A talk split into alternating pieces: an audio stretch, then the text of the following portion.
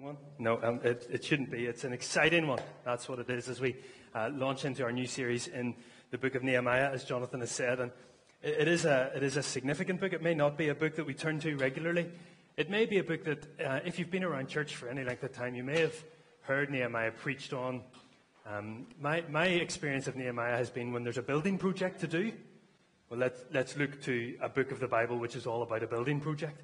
Um, but that, there's so much more that God has to say to us through this wonderful uh, portion of Scripture, His inspired, timeless, eternal Word. And so um, I do just want to begin, if you could flick my laptop on, thank you, Tim. I do want to begin just by reading uh, the first few verses of Nehemiah. If you have your Bible there or have it on a device, please do uh, turn with me to Nehemiah chapter 1.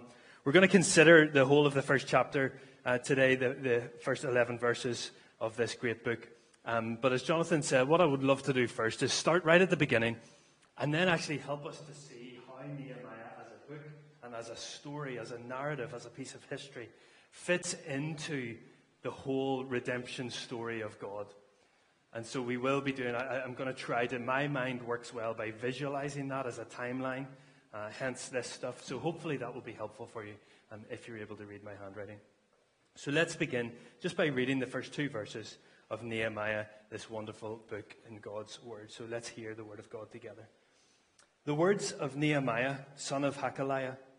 In the month of Kislev, in the twentieth year, I was in the citadel of Susa. Hanani, one of my brothers, came from Judah with some other men, and I questioned them about the Jewish remnant that had survived the exile and also about Jerusalem. Okay, we'll pause there. And straight away, we can see from the opening of this book that we are being welcomed into quite a particular story uh, about a specific moment in history uh, and there's a clear context that we need to understand. Otherwise, I think if we, if we just dive in and read this book as if it is, as Jonathan said earlier, as if it is written directly to us, which of course it is, as God's eternal word, He speaks to us through it. But to understand what He is up to in this book, we need to understand how it fits into His grand story of redemption history. So this is God's eternal and inspired word. It is not just a, an interesting historical narrative. It's not just a personal memoir of this man, Nehemiah.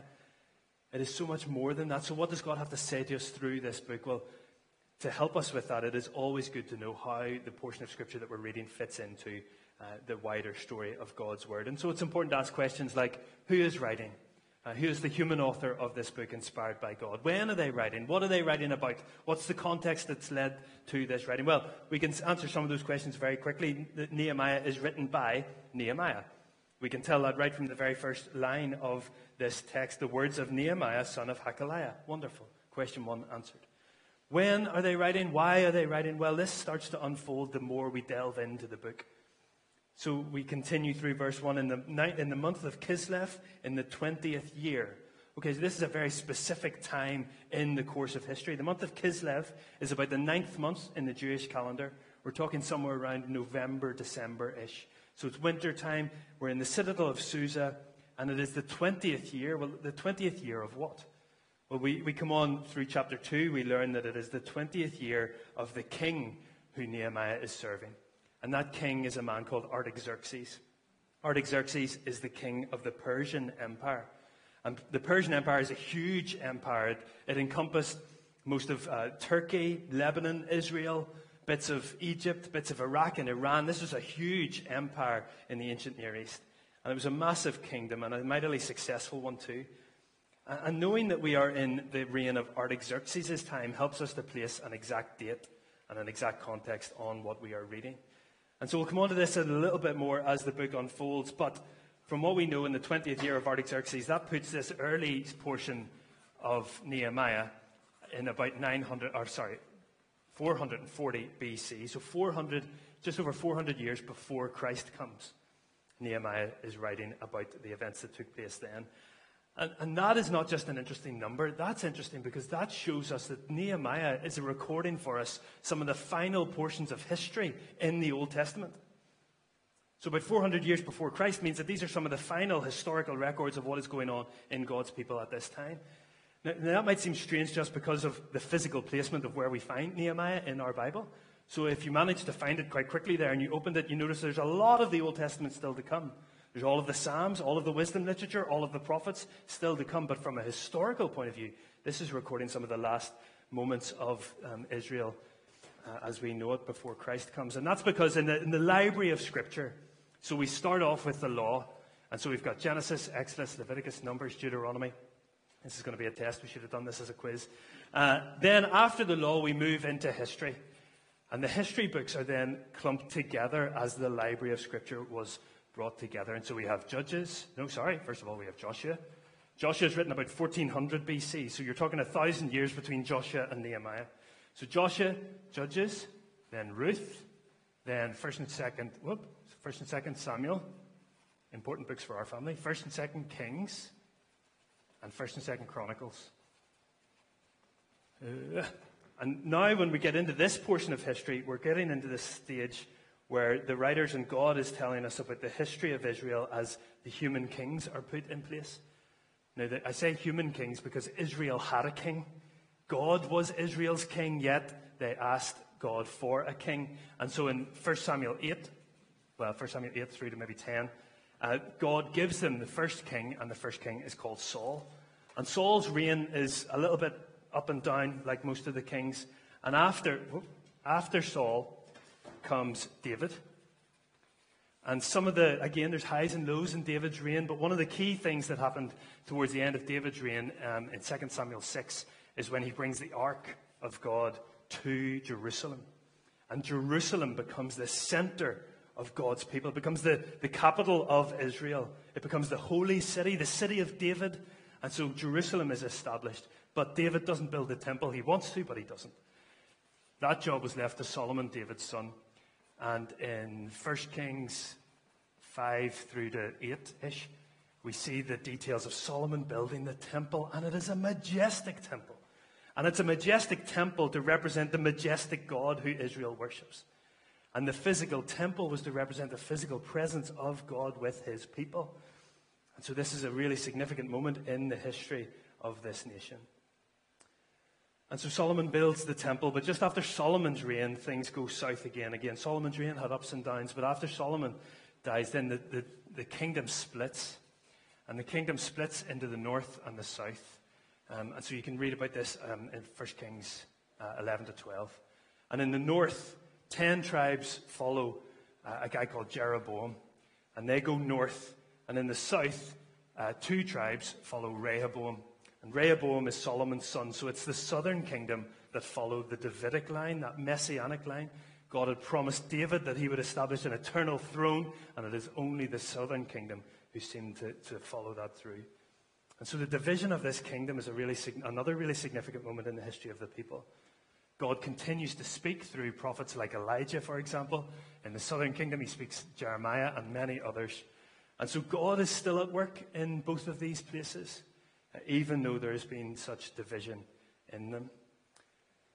And then history continues, and if we pick up the north, the northern kingdom, um, generally speaking, the northern kingdom just have bad kings.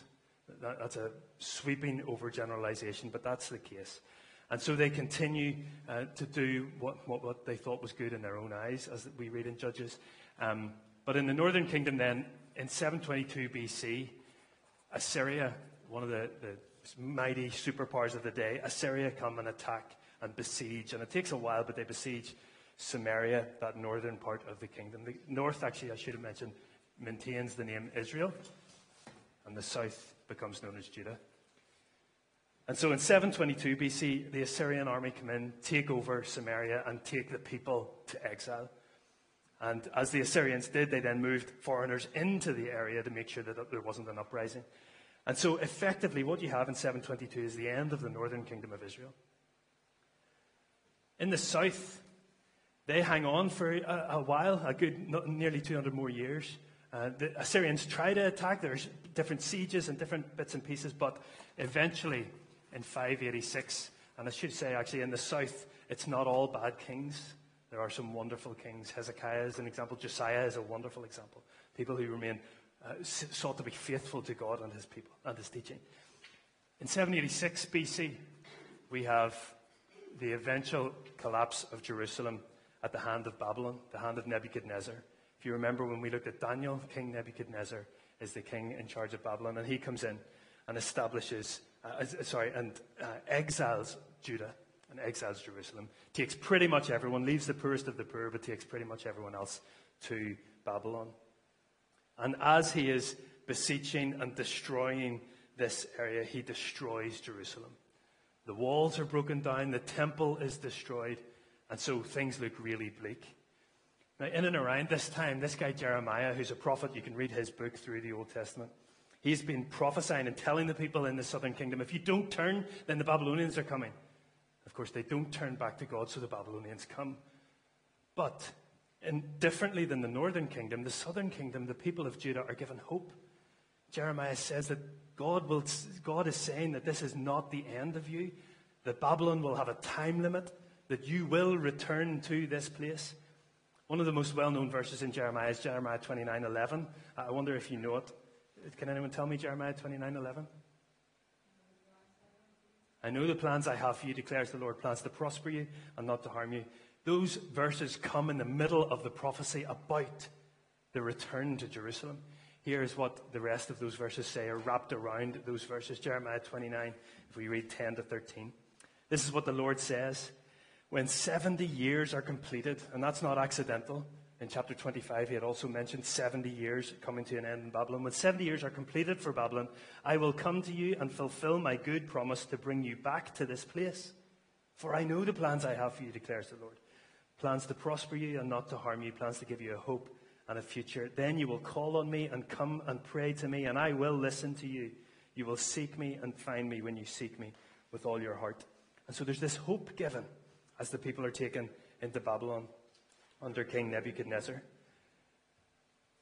And the Babylonian Empire, then, because God has said it, it happens. Uh, they get taken over. And in 539 BC, uh, Cyrus, who's the king of Persia, this another superpower that raises, Cyrus comes. And Cyrus is important because God had said that Cyrus would come. In the middle of Isaiah's prophecy, chapters 44 and 45, Cyrus is named. God says, I'm going to raise up Cyrus and he's going to free my people. Cyrus isn't a follower of God. He's not a, he's not a, he's not a, a person from Judah, yet God uses him mightily. So in 539, Cyrus takes over this empire, and a year later, Cyrus has a very different understanding of how to deal with exiled people. And so he lets them go back home. He lets some of them go back home, certainly anyway. And the return home takes some stages, but the fact is that God has been faithful. His people are returning to the place that he had said would be theirs. And so Cyrus comes, uh, frees some people. You can read about that in uh, 2 Chronicles 36, the final chapter of, of Chronicles. And now that, that sort of brings us up to the historical book of Ezra. And Ezra and Nehemiah are very often twinned together. They're essentially the hundred-ish year history period of the return to, to Jerusalem. And so in that story, we hear of the first people going, uh, being sent back to Jerusalem to rebuild the temple. And that happens under the leadership of a guy called Zerubbabel. Zer, uh, I haven't put enough B's in there, but you get the impression. Zerubbabel. And Zerubbabel goes back and re- with, the, with the task of rebuilding the temple. And we read in Ezra that that is completed in 516 BC. Now that should ring some bells because the people were taken into Babylon in 586 BC. The temple is completed in 516 BC, 70 years later. Isn't God good? Isn't God faithful? This is what these big historical sweeps of the Bible teach us. This is why I get excited about it. So Zerubbabel goes back and rebuilds the temple. Uh, and it seems good, but actually it doesn't seem like much else is built. It doesn't seem like the people are settling very well. Even Jerusalem as a city isn't built. Even when Nehemiah goes back, there's nobody living in the city. It seems a bit desolate. So the second um, return happens in, with Ezra. And Ezra takes it, goes back with a bunch of people in the 460s ish BC. And we know that Ezra is a significant character. So Zerubbabel has been sent back to build the temple. Ezra, we read in Ezra um, that he is a man, a teacher well versed in the law of Moses. In Ezra 7 is what we read about Ezra. So Zerubbabel was sent back to look after the temple. It seems Ezra is going back with the priests to serve in the temple and to reinstate the law among the people. And so you'd imagine then that, that it sounds like all signs seem to be good, but there's still something lacking. And so, whenever Nehemiah sends for a, and receives the message that we heard earlier about this report from Jerusalem, things don't seem to have gone well. There's 15 or 20 years until Nehemiah receives this report, and he is devastated by the report that we read, read in chapter 1. So there's optimism, but there's so much still to do. It seems that the people of God might be starting to return to the place of God, but they have not yet fully embraced the purposes of God. And that's part of what Nehemiah is all about. And this is the, this is the setting into which Nehemiah then questions these brothers who came back from Judah, questioned them about the Jewish remnant and who had survived the exile and about Jerusalem. And let's read the report that he hears in, in verse 3 of chapter 1, and we'll see his reaction in verse 4. They said to me, Those who survived the exile and are back in the province are in great trouble and disgrace. The wall of Jerusalem is broken down, and its gates have been burned with fire. When I heard these things, I sat down and wept. For some days I mourned and fasted and prayed before the God of heaven. See, and perhaps with all of this historical background, we can maybe start to understand Nehemiah's reaction now. See, Nehemiah is not just responding to the news of a building project. He's not just responding to the news of a resettlement program of exiles. He's not just responding to the news of a story of national pride and restoring the city. No, the physical state of Jerusalem is symbolic of the faith of the people. So the walls of the city lie in tatters. The faith of the people is not strong. God's people were not in God's place. They were not fully fulfilling God's purpose. So Nehemiah sat down and wept. For some days he mourned and fasted and prayed before the God of heaven. And we'll come on to see the prayer in the rest of our time in a few minutes, but let's not skip too far ahead. Nehemiah hears this report and he prays. As we said earlier, Nehemiah is sometimes known as a man of action, and that he is. He is that, but he's not only that. He's often cited as a really effective biblical leader, and, and he is that, but he's not only that. Nehemiah is sometimes known as a book about the rebuilding of the walls of the city, and it is that, but it is not only that. See, ultimately, this book is about rebuilding and restoring, but not just rebuilding and restoring the walls. It's about rebuilding and restoring the people. It's about rebuilding and restoring them as the people of God, people who know their God, who worship their God, who commit to serving their God again. So, yes, it's about walls, but the building of the walls finishes by the end of chapter 6. And there's 13 chapters in this book, so there's more going on in this story than just wall building. And that is why I think this book has so much to teach us today. As we read this inspired section of God's Word, let's recognize that God has much to say to us through it. He has preserved this book. He has included it in his grand story of redemption. Because ultimately, this story from 400 years before Christ came is part of our story. It's part of our story as God's people today. And so, wherever you find yourself on your, on your journey of faith, if you want to call it that this morning, perhaps you've, you've observed faith in others but never claimed it for yourself. Perhaps you have claimed Jesus as your Lord and Savior and you are boldly and courageously following Him today, then wonderful. Perhaps you know Jesus as your Savior, but, but it feels like the, the wind has gone from your sails a bit. It feels like there's a risk of just drifting through the spiritual motions. And maybe that's got something to do with what we've been through in the last couple of years with COVID. Maybe it's something completely different that has distracted your heart and sapped the joy of your salvation. Well, wherever you are on that spectrum in your walk with God this morning, I pray that our time over the next few months with this wonderful book and in this story will help us all know the rebuilding and restoring work of God in our hearts and in our lives. See, this, my, my prayer is that He would show us what it means to be His people, living in His place where He has called us to, wherever that might be, boldly living out His purpose. God's people in God's place living for His purpose. And you see, this is good news for us, wherever you are on that spectrum. We know from Philippians 1 6 that God, who began a good work in you, will carry it on until completion. God is active. God is still building. God is still restoring. And so, regardless of your, your age or your stage in life or your stage in faith, let's look to Him to hear how He can continue to rebuild and restore our hearts and our lives for His purposes for His glory. And my prayer is that those are some of the things that he will teach us as we look at this wonderful story in God's Word.